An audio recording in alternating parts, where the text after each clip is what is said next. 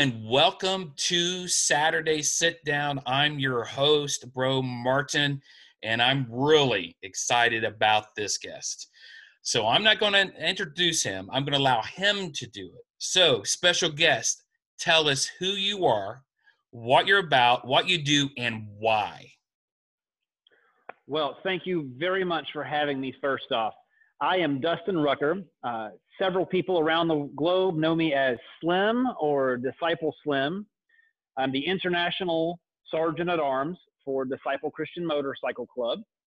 I also uh, play drums at the Edge Church in Columbia, South Carolina, which is where I'm at right now. That's my Sunday morning office right up there.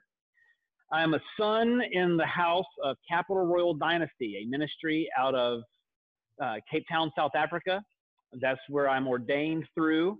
And I head and lead Compass Rose Ministries, which is a ministry, it's a parachurch organization primarily about coaching, counseling, and educating believers. Awesome. Amen. So I have a privilege and a blessing here of knowing you, obviously, Disciple Slim. But um, if you would, for our viewers and listeners, tell us how you came by having a personal relationship with Jesus Christ. Well, I uh, spent the first couple of years of, I guess, my formative education from kindergarten through third grade at a Christian school. And then, due to my parents' um, feelings and opinions on some of the things from, from the church at the time, they pulled me out of that. So I had a little bit of an introduction to some of those principles very young in life and then was it was taken out of my life. And at 15, I walked up to a local church to skateboard one Wednesday night and actually to buy some some uh, illegal substances from one of the other kids in the youth group, and ended up getting roped into going to their class. And an adult in that class really uh, showed that she cared about me as a person, and so that really endeared me uh, to the church, and so I went back a lot, and that's when I got to know about Jesus through high school and through the first couple of years of college. Then I made some poor life choices, and a few years later, in 2005, I got out of jail Thanksgiving Day and found a man of God and told him I didn't want to live that life anymore. And I went on a spiritual cleansing journey and getting to know God personally and really trying to get in tune with Holy Spirit. And, and so really since 2005, the last 15 years have been um, my, my intimate journey with God. Amen. Amen. We talk about journeys, right? That's, that's a powerful journey, but you know, being a Christian is not always easy, right? And I, I tend to quote Johnny Cash here. He says, being a Christian isn't for sissies. It takes a real man to live for God, a lot more man than to live for the devil. So, with that being said, maybe share your most challenging, humbling time in your walk in faith. Ooh, that would be for me whenever I left uh, a ministry called Heart's Cry Ministries. I was the head deacon there I was a part of that ministry for eight years. I got clean in that ministry. I learned what it was to be a man of God in that ministry.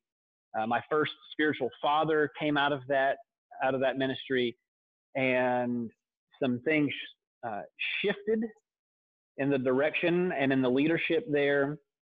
And there was a, a spiritual attack on my family, and I needed to put my family in a different position.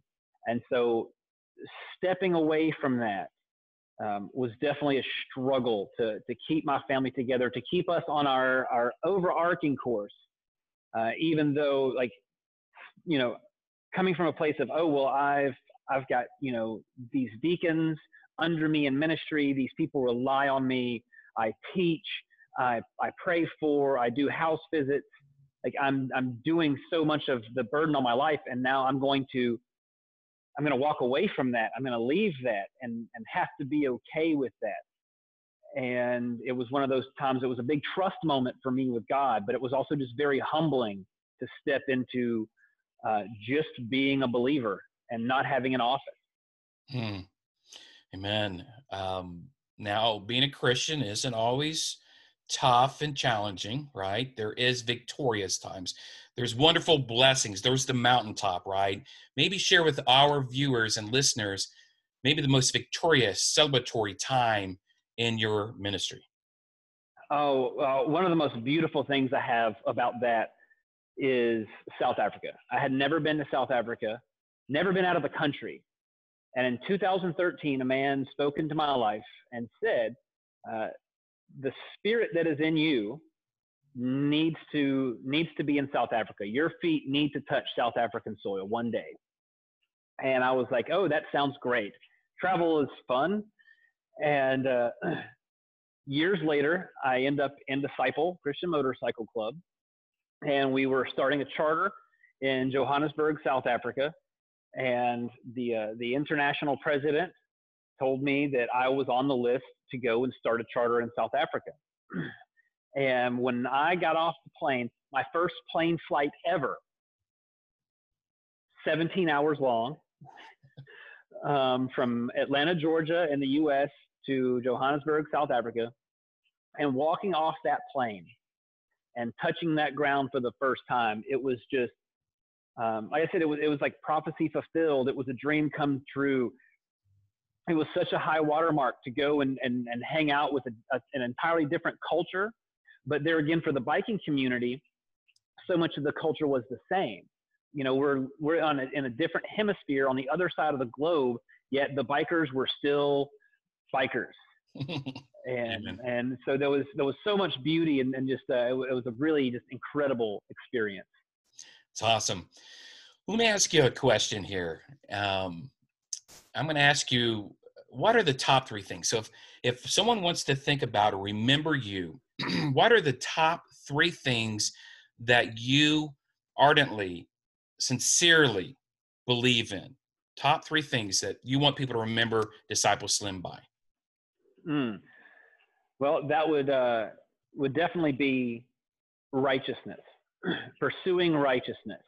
Um, I think that to be a born again believer is to enter into a state of being right with God, and that doesn't mean uh, that we are continually losing our righteousness. It just means that it gets deeper and better. You know, it's like a it's like a fine wine. It just gets better, and the flavors come out more and more as it ages you know, or like a good steak with good seasoning, you know, it just pulls out. So righteousness is a, is a big one for me. Um, peacefulness and humility. I, I think that if we are, are focused on ourselves to the point of being above others, then we lose that connection to elevate other people. And I don't want to be over anyone.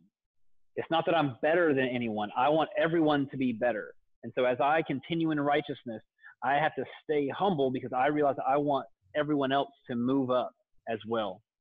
And a, and a big one, the reason why my ministry is called Compass Rose is because we're all on a journey.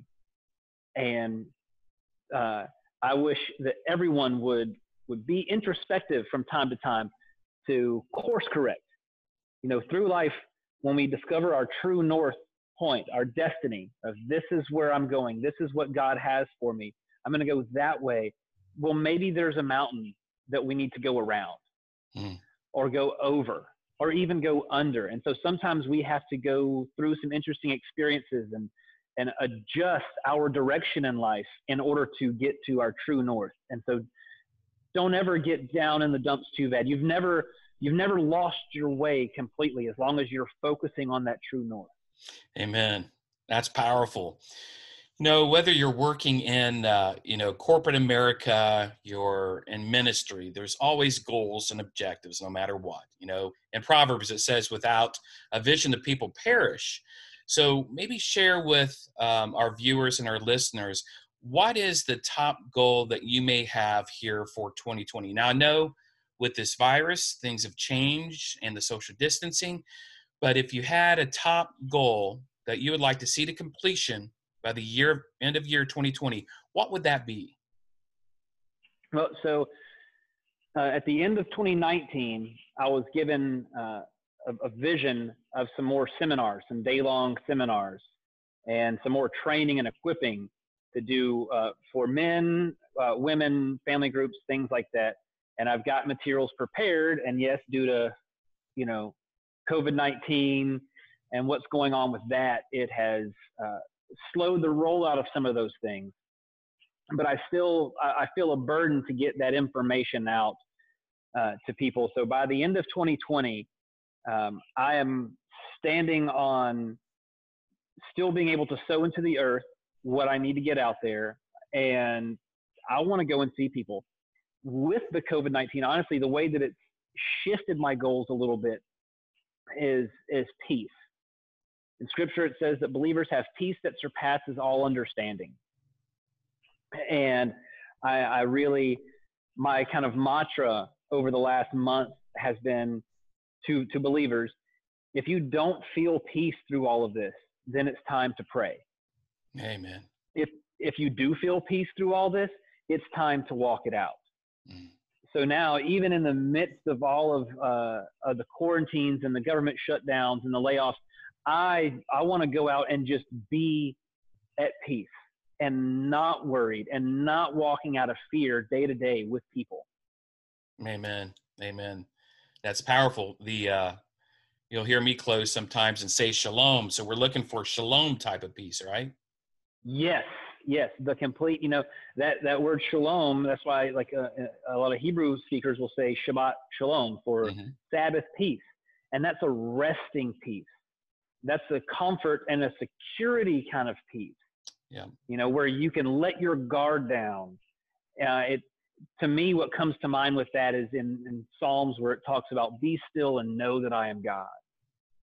You can just relax and let the let the things of this world grow strangely dim amen amen so tell us tell uh, my viewers and i how can we best support you um, well so disciple christian motorcycle club.com uh, you can check out my motorcycle club that i'm a member of i do have a donations page on the donations bar if you drop down uh, disciple slim's mission I do a lot of missionary work. A lot of what I do uh, in the club and outside of the club is, is missionary type works. And you can also find me on Facebook at uh, Dustin Slim Rucker, DCMC, my public figure page. I work very ardently to uh, keep my response rate rapid. and also uh, Compass Rose Ministries on Facebook. You can find me there as well. Uh, that's where I do some more of my teaching stuff and, and, and, things like that. So those are three great places to get me and hit me up on Messenger through uh, the Dustin Slim Rucker DCMC. And I'd love to connect with, with everybody and anybody. Awesome. Awesome. One final thing I'm going to ask you, if you don't mind, you know, obviously I'm familiar with Disciple Christian Motorcycle Club and I've been tremendously blessed. I've grown a lot through my experience with Disciple Christian Motorcycle Club. But if I had to ask you of all the different things in your journey, whether it's the memorization, right? Whether it's the mission or the vision, what has impacted you the most in your experience with Disciple Christian Motorcycle Club? Um, I'm going to give two things. Number one, for years, I was not a big fan of the restrictiveness of denominations. I'm not coming out saying that denominationalism is wrong or anything like that, but I've I've not liked some of the the walls put up by certain mindsets in the denominational world. And so with disciple that we have this, you know, myriad of denominations and backgrounds uh, bringing you know, every flavor of Protestantism and the Orthodox and the Catholics together to come to the basic tenets of our faith and realize that there's some things that we can agree to disagree on, but at the end of the day, it is Christ that unites us. That is uh, a definite, just heart sin to me. And, uh, you know, we do, like you mentioned, the memorization. We use a lot of tools. And very early on in uh, Cottontown, the mother charter that I'm a part of, I was introduced to what we call the four questions. And that is, you know, what is God telling you to be obedient about? Why is He telling you that? what does the scriptures say about that? And what are you going to do about it? And we were told that those questions could be asked at any time. And I still will will phone up brothers and prospects and everyone else from time to time and just give them a random call and say, "Hey, what's the voice of the Lord telling you to be obedient about?" Because I and I don't want a fake answer. You know, if you haven't been praying, you haven't been hearing from the Lord, then tell me that. Hmm. But knowing that you could get asked that all the time made me like, okay, I cannot let the ball drop on my spiritual walk.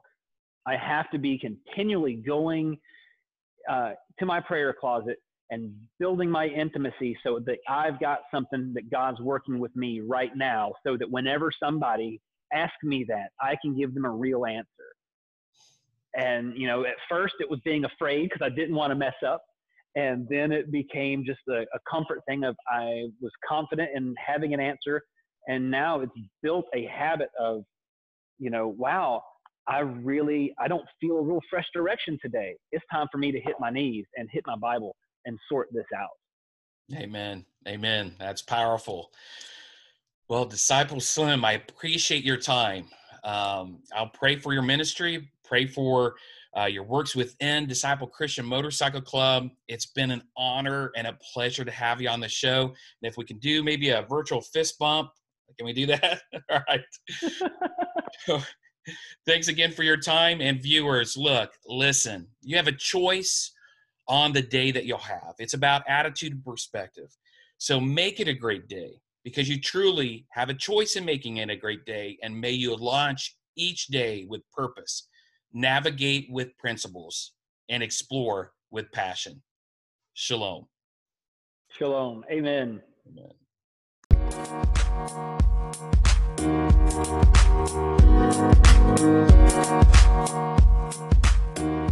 back.